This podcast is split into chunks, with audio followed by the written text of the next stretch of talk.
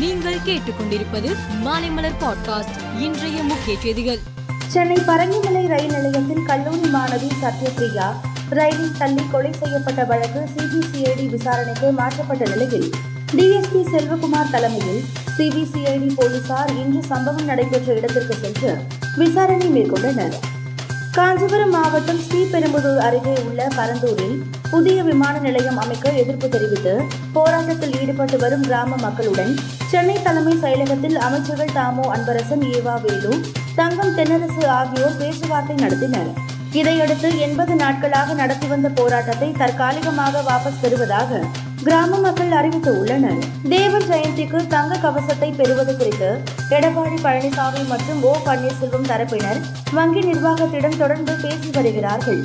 Trustee Gandhi மீனால் ஒப்புதல் கடிதம் தராத பட்சத்தில் கடந்த இரண்டாயிரத்து பதினேழாம் ஆண்டு நடந்தது போலவே தேவரின் தங்க கவசத்தை கலெக்டர்களிடம் முறைப்படி ஒப்படைக்க வங்கி அதிகாரிகள் முடிவு செய்து உள்ளனர். தமிழகத்தில் தொடர்ந்து இந்தி திணிப்பை கொண்டால் டெல்லியில் போராட்டம் நடத்துவோம் என்று திமுக எம்எல்ஏ உதயநிதி ஸ்டாலின் தெரிவித்துள்ளார். வருகிற பாராளுமன்ற தேர்தலில் பாஜகவை தமிழக மக்கள் அனுமதிக்க மாட்டார்கள் என்றும் அவர் கூறியுள்ளார். மத்திய அரசின் திட்டங்களுக்கு தமிழகத்தில் ஸ்டிக்கர் ஒட்டி அவர்களது திட்டங்களாக மறைக்க முற்படுகின்றனர் என்று மத்திய வேளாண் மந்திரி நரேந்திர சிங் தோமர் தெரிவித்துள்ளார். என்னதான் ஸ்டிக்கர் ஒட்டினாலும் மக்கள் மனதில் ஆழமாக பதிந்துள்ள பாஜகவையும் மோடி என்ற மாபெரும் சக்தியையும் அழிக்க முடியாது என்றும் அவர் குறிப்பிட்டுள்ளார். பிற்போக்கான காலனித்துவ சட்டங்களை அகற்றினால் மட்டுமே இந்தியா உண்மையான முன்னேற்றத்தை பெற முடியும் என்று பிரதமர் மோடி தெரிவித்துள்ளார்.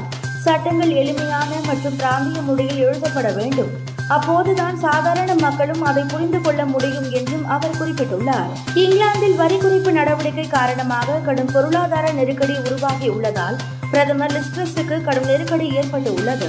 இதையடுத்து லிஸ்ட்ரஸை நீக்கிவிட்டு ரிஷி சுனக்கை புதிய பிரதமராக கன்சர்வேட்டிவ் கட்சியை சேர்ந்த அதிருப்தி எம்எல்ஏக்கள் திட்டமிட்டு உள்ளதாக தகவல்கள் வெளியாகியுள்ளது. தன்னுடைய பார்வையில் பாகிஸ்தான் நாடு உலகத்திலேயே மிகவும் ஆபத்தான நாடுகளில் ஒன்று என அமெரிக்க அதிபர் ஜோ பைடன் தெரிவித்துள்ளார்.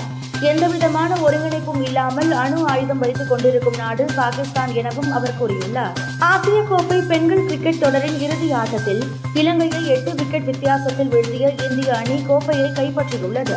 இப்போட்டியின் சிறந்த வீராங்கனையாக ரேணுகா சிங் தேர்ந்தெடுக்கப்பட்டார். தொடரின் சிறந்த வீராங்கனை விருது தீப்தி சர்மாவுக்கு வழங்கப்பட்டது. மேலும் செய்திகளுக்கு பாட்காஸ்டை பாருங்கள்.